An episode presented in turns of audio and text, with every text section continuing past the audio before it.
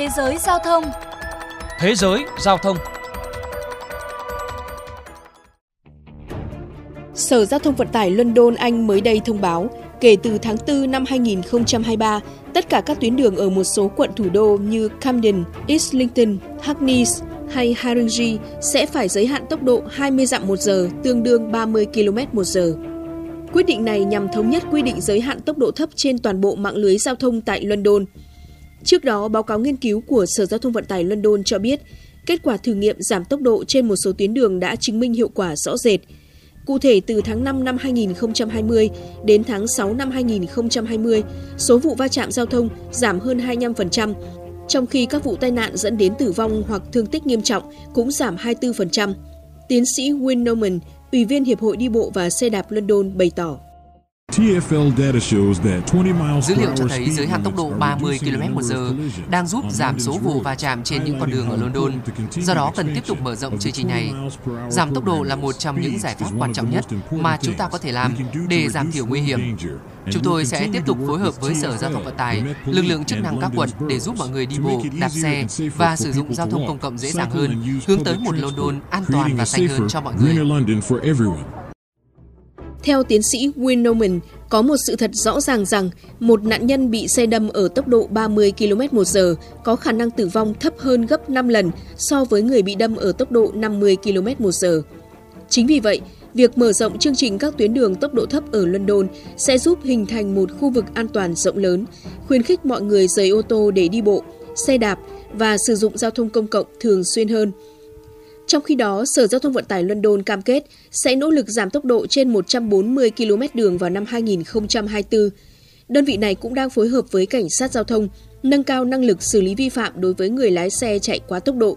Mục tiêu có thể xử lý 1 triệu trường hợp vi phạm quá tốc độ vào năm 2024.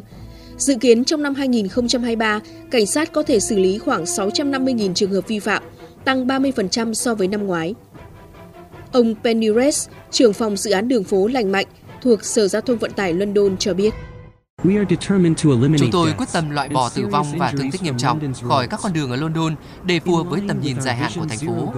Tốc độ tiếp tục là yếu tố gây ra gần một nửa số vụ va chạm chết người ở thủ đô và điều này là không thể chấp nhận được. Chia sẻ quan điểm trên, ông Andy Lott, Ủy viên Sở Giao thông Vận tải London nhận định nếu ai đó không may va chạm, cơ hội sống sót của họ sẽ cao hơn rất nhiều nếu chiếc xe đó đang di chuyển với tốc độ khoảng 30 km một giờ hoặc thấp hơn. Chúng ta phải truyền thông điệp này đến với mọi người. Theo ông Lốt, nhà chức trách sẽ đẩy nhanh việc triển khai giới hạn tốc độ do lo ngại những nỗ lực làm cho đường phố trở nên an toàn hơn đang đi chệch hướng. Nguyên nhân bởi tình trạng vi phạm luật giao thông của các tài xế ngày càng gia tăng, trong khi lưu lượng phương tiện cũng tăng cao hơn so với mức trước đại dịch. Tuy nhiên, ông Lốt thừa nhận quy định giới hạn tốc độ hiện còn gây tranh cãi bởi nhiều người vẫn chưa hiểu được lợi ích của kế hoạch này. Ngay cả một số bạn bè của tôi cũng thắc mắc tại sao lại phải chạy 30 km một giờ ở London. Nhiều người chưa hiểu những lợi ích và thông điệp an toàn giao thông của thành phố. Thực tế, nghiên cứu của Bộ Giao thông Vận tải Anh cũng cho thấy dù 81% người đi xe đạp ủng hộ giới hạn 30 km/h, nhưng 66% tài xế ô tô không ủng hộ, trong khi tỷ lệ không ủng hộ ở người đi xe máy là 71%. Ngoài ra, một trong những vấn đề lớn nhất đối với kế hoạch giới hạn tốc độ thấp trên những con đường là hầu như rất ít người tuân thủ chúng.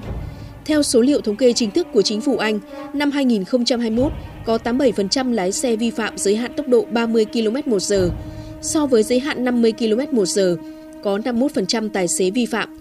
Rõ ràng, việc tuân thủ giới hạn 30 km một giờ là kém hơn khá nhiều.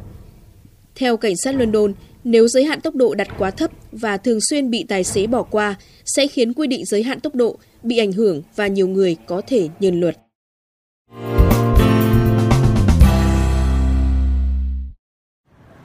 Quý vị và các bạn thính giả thân mến, tại Việt Nam, tình hình tai nạn giao thông vẫn đang diễn biến khá phức tạp ở địa bàn nội đô.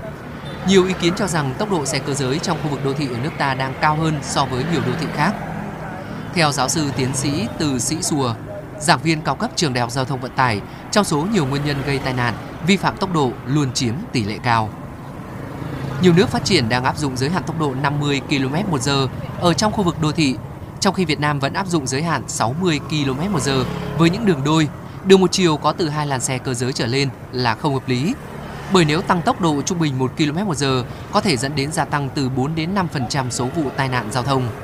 Ngược lại, nếu giảm 5% tốc độ bình quân có thể giảm đến 30% số vụ tai nạn giao thông nghiêm trọng.